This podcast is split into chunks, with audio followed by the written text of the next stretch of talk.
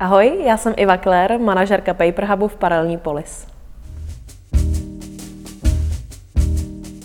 Milí přátelé, bych vás chtěl přivítat u dalšího z našich rozhovorů na téma, jak podnikají profesionálové. A mým dnešním hostem je Iva Keller, která má na starosti uh, coworking tady v paralelní pala, polis, Paper Hub, takže hodně zvláštní profese, specializace. Ivo, díky, že si přijala mé pozvání a já jsem vlastně přijal tvé pozvání tady do, Ahoj, do Hubu. A vlastně díky tobě tady jsme, že? díky tobě tady máme školení, networky a já musím říct, že paralelní polis, eh, to místo jsem si úplně zamiloval, takže jsem strašně rád, že tady můžeme být, že to můžeme natáčet a z velké části je to vlastně tvoje zásluha, protože ty jsi jako nějakým duchem tady toho, aspoň pro mě. A co vlastně teda, co ta tvoje práce obnáší? Ty jsi tady v podstatě jako externista, který zajišťuje tady tenhle ten chod, uh, jsi placená v bitcoinech, uh, uh, kdybys mohla trošku představit vlastně jak polis, tak tu tvoji práci, mm-hmm. aspoň jako takhle na začátek eh, našeho rozhovoru. Mhm. Tak já vlastně uh, pracuji tady rok a půl. Uh, jsem manažerkou coworkingového centra Paper Hub, což obnáší takové ty běžné, uh, běžnou agendu spojený vlastně s provozem takového komunitního místa. Pro mě vlastně na začátku, když jsem začínala před rokem a půl, tak uh, to bylo místo, které bylo nějakým způsobem zařízené, ale nemělo ještě svoji vlastní identitu v rámci paralelní polis, nemělo tu svoji komunitu. Takže pro mě to bylo najít vlastně obyvatele, lidi, kteří se budou rádi chodit pracovat, kteří se rádi vyzkoušejí takové ty nové technologie, které tady propagujeme a budou uh, souznění s tím duchem, které paralelní polis představuje. Vlastně teď možná je ten dobrý čas říct, co to vlastně paralelní polis je. Je to takový uh, freedom think tank nebo uh, inkubátor společenský, technologický, já to nazývám i takové jako hřiště nebo cvičiště pro vlastně všechny lidi, kteří mají otevřenou hlavu, zajímají se o technologie, mají takové jako a myšlení out of the box, jak se říká, Uh, rádi vyhledávají vlastně nástroje, které mi umožní svobodnou práci, svobodnou tvorbu. Ten coworking vlastně působí tady pouze jako jeden z konceptů Paralelní polis, což je vlastně projekt skupiny Stohoven, což možná uh, je známější, známější pojem i pro ty mimo pražské, protože sídlíme v Praze v uh, Holešovicích.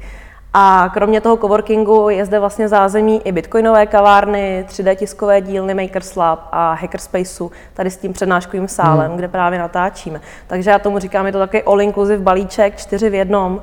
A vlastně pro mě jako manažerku provozní toho coworkingového centra je to o tom dostat sem lidi, kteří mají ochotu si vyzkoušet ty nové technologie, vyzkoušet poprvé Bitcoin, hledají to zázemí pro práci, pro to svobodné setkávání a trošku je nakazit tou naší filozofií, která není pro úplně každého přístupná, ne každý ji vyhledává, ale o to větší radost máme, že vlastně se nám daří tu komunitu zde budovat i díky takovým projektům, jako je na volné noze, jako si ty, to s nám, k nám přivádí vlastně profesionály, kteří hledají trošku takové nekonvenčnější, neformální prostředí mm. pro jejich akce nebo místo, kde se můžou setkat s novými zajímavými lidmi. Mm. Uh, moc díky za ten úvod. Uh, vám se vlastně povedlo tady vybudovat jako prostor, který je unikátní. Vy jste vyhrali zasedačku roku, teď jste nedávno vyhrali vlastně nejlepší coworking v Česku, ocenění vlastně nějakou startupovou komunitou.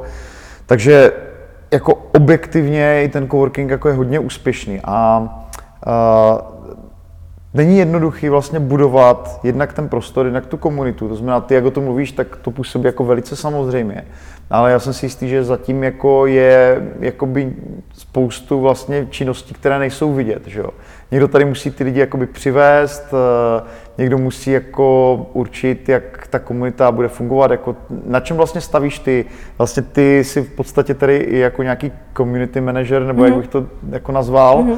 To znamená, co jsou tvoje jakoby nějaké pilíře, na kterých ty stavíš, když vlastně buduješ ten prostor mm-hmm. a tu komunitu. Mm-hmm. Protože jenom, abych ještě doplnil, Uh, mně osobně přijde, že jako budování komunity je jedno z nejméně jakoby proskoumaných jako témat v oblasti právě marketingu. Jo? Když jsem o tom teďka nedávno jakoby měl takový krátký vstup na iCollege, když jsem se díval, kolik tomu existuje článků, tak to je prostě nula nula nic. Mm-hmm. Jo? Prostě mm-hmm. to znamená, jak buduješ tu komunitu ty. A mm-hmm. myslím si, že jsi v tom velmi dobrá, takže... Tak to mě těší tvá slova, protože já ti řeknu, že na to žádný recept nemám. Já jsem prostě ve svém podnikání takovej uh, takový jako freestylista velký. Nemám ráda moc velké přípravy, nejsem moc příznice nějakých strategií, prostě tak jako jednám od srdce, jak to cítím.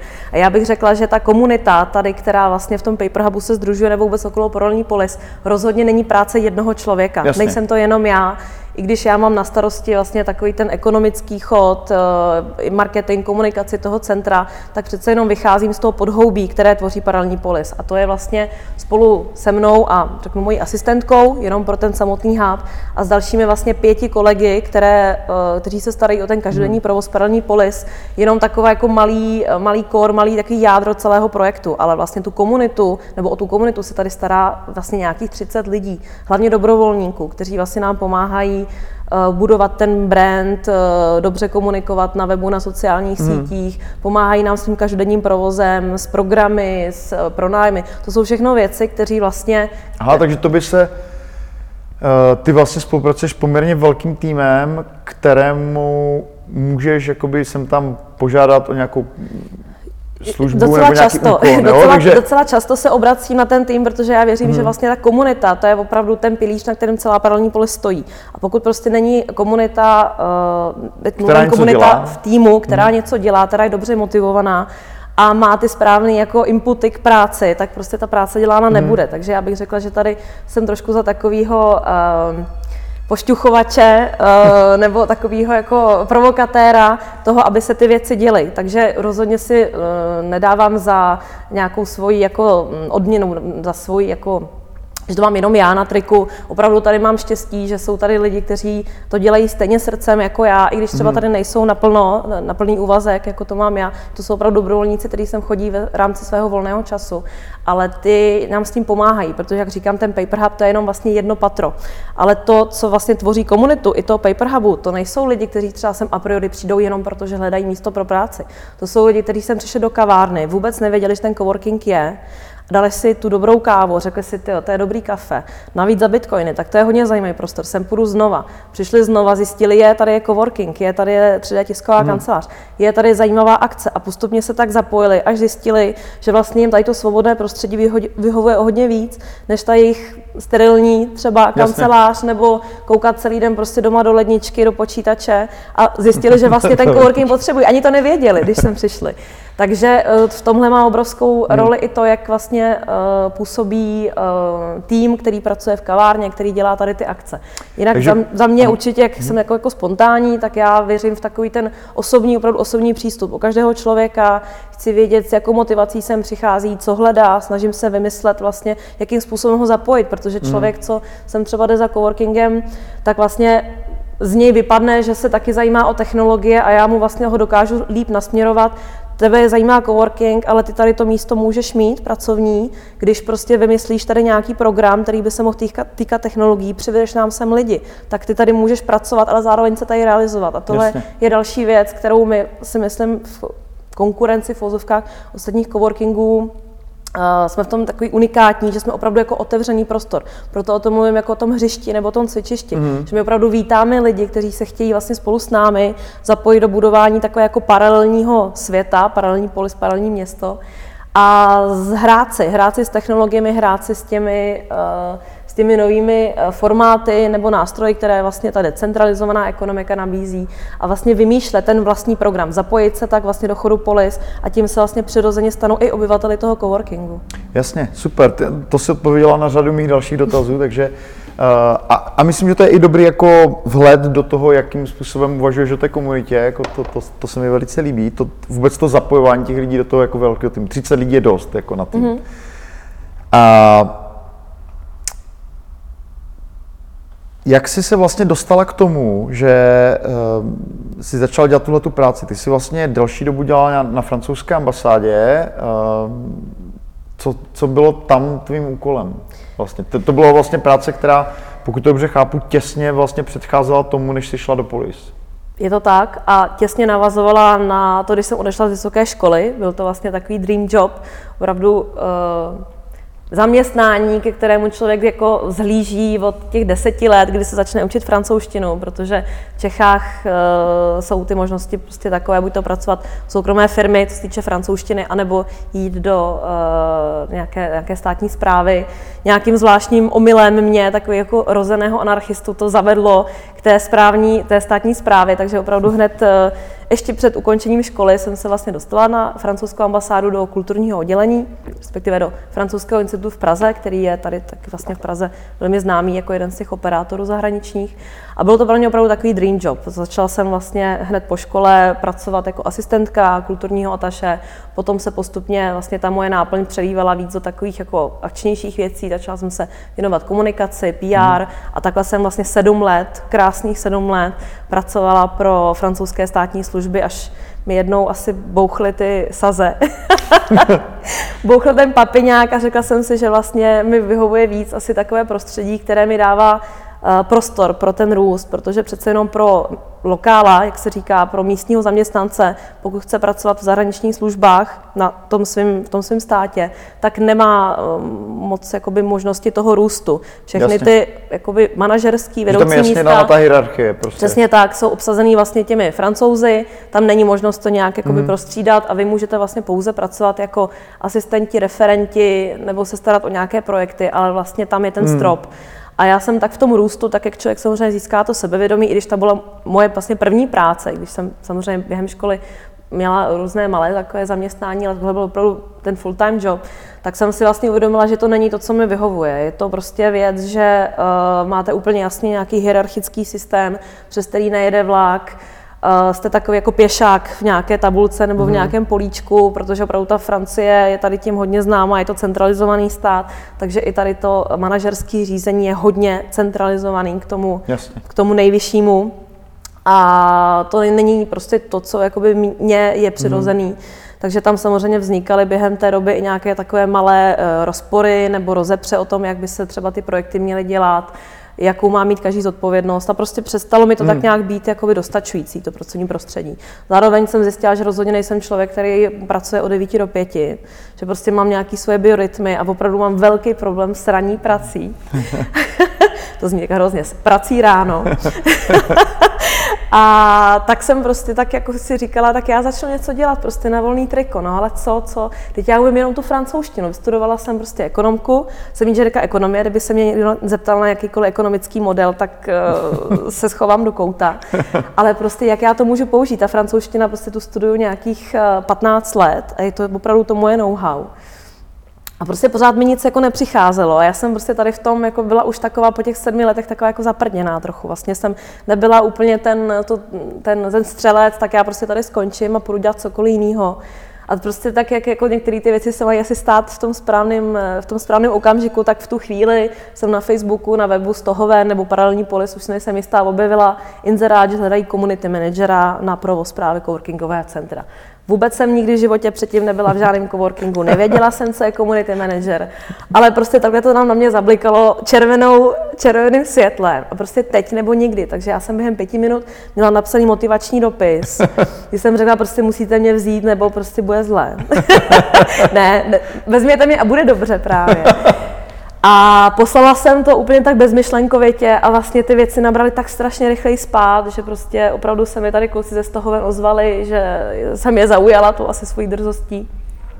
A že mě vlastně zvou na ten pohovor, který pak vlastně to výběrové řízení bylo hodně náročné. Já jsem si připadala, kdybych tady dělala uh, výběrko na šéfku Světové banky, protože opravdu oni byli hodně opatrní, koho si vlastně najmout jako full time, že do té doby před tím rokem a půl byla polis opravdu úplně, ale taková anarchistická buňka. Tady nebyl nikdo, kdo by vlastně se systematicky celý den věnoval nějakému konceptu projektu. Bylo to opravdu čistě dobrovolný a tohle měla být první investice, kterou vlastně z toho měli udělat do člověka, který by si to vzal jako svůj podnik a rozvíjel mm. to. Takže byli hodně extrémně opatrný a prostě s nějakým teda zázrakem jsem tím prošla a vlastně takhle začala ta moje, ta mm. moje revoluce, ten přechod z toho, z toho centralizovaného hierarchického uh, systému do úplně takového volného volného panku, svobodného, kdy mi řekli, tak tady máš prostor, tady jsou klíče, jo, možná nějaká sdílená tabulka ve složce v počítači, to tam jako najdeš, no a, a hodně štěstí. Hmm. A to bylo prostě super. To byla ta zelená louka,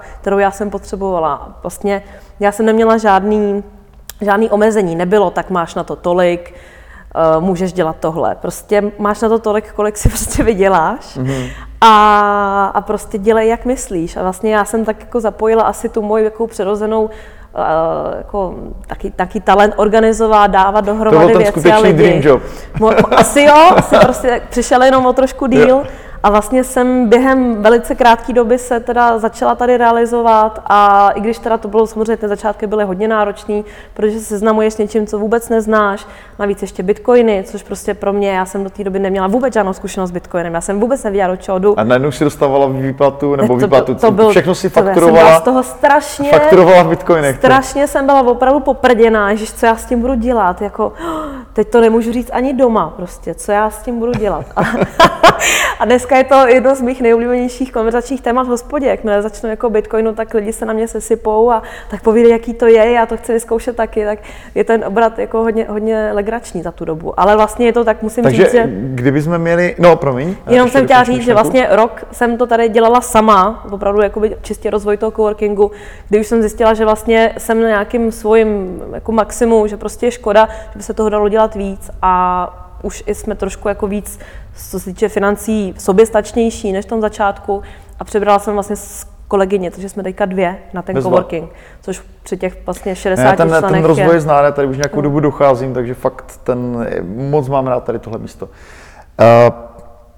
takže ty si v podstatě jakoby fakturuješ uh, polis vlastně, uh, dostáváš platby v bitcoinech, mm-hmm. uh, Předpokládám, že normálně daníš vlastně ten příjem mm-hmm. vlastně převedený na koruny, mm-hmm. že jo? Přesně tak. A co, co to, znamená to pro tebe nějaké omezení vlastně, uh, jako, nebo co, jaká to je vlastně změna? Je to jenom jako kdyby přijímala cizí měnu, nebo to má ještě nějaké další aspekty, jako kdyby dostávala třeba nevím, výplatu v japonském měnu, jo? Prostě. Asi výplatu v japonském měnu bych uh, hůře přeměňovala na ty koruny.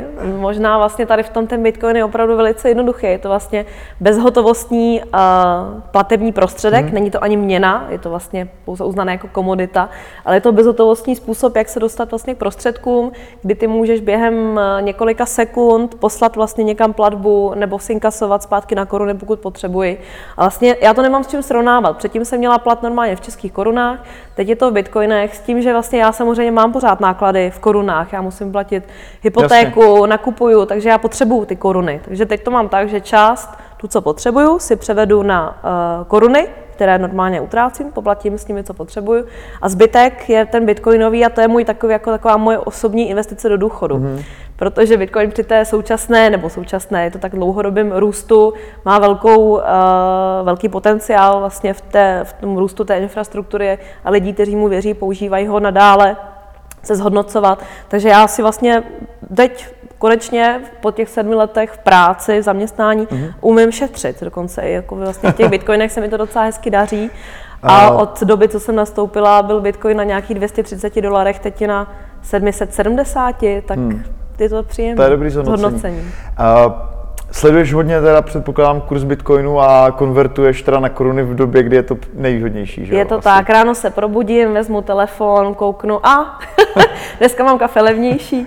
ne, je to tak, samozřejmě je to stejně tak jako asi s každým, eh, nebo pokud člověk zná třeba obchodování na hmm. burze, což je vlastně volný trh, stejně tak ten Bitcoin funguje, eh, je tam základní pravidlo uh, buy low, sell high, nakupovat levně, prodávat draze. To znamená, že člověk, pokud chce i trošičku si zaspekulovat, tak pokud bude sledovat pouze vlastně tyhle dvě hodnoty, za jakou hodnotu v tom posledním nákupu ty bitcoiny uh, pořídil a za jakou je teďka utrácí, Jasně. tak může si s tím hrát. Jinak pokud bych já nakoupila a v tom samém, uh, nebo získala bitcoiny a v tom samém momentu je utratila, někam poslala, tak ne, ani nestrácím, ani nic nevydělám. Tam Jasně. vlastně ten pohyb hmm. toho kurzu není nějak Předpokládám teda, že mm, protože asi teda máš nějakou větší částku v bitcoinech, takže používáš bitcoin trezor asi na Ty jsi dobře informovaný.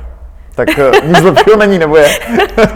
zatím, zatím ne, aspoň tady v Čechách, Aha. nebo takhle v Čechách je velká komunita vlastně těch bitcoinových vývojářů. Určitě ten Trozor i v tom celosvětovém měřítku je hmm. asi nejbezpečnější hardwareový nástroj Bezva. na uchování uh, kryptoměn. Teďka máme konec z roku 2016. Co, kdybychom mohli na závěr říct, co chystáte s paralelní polis nebo s Paperhubem do příštího roku 2017? Tohle to možná poběží v lednu, takže jaké jsou plány? Mm-hmm.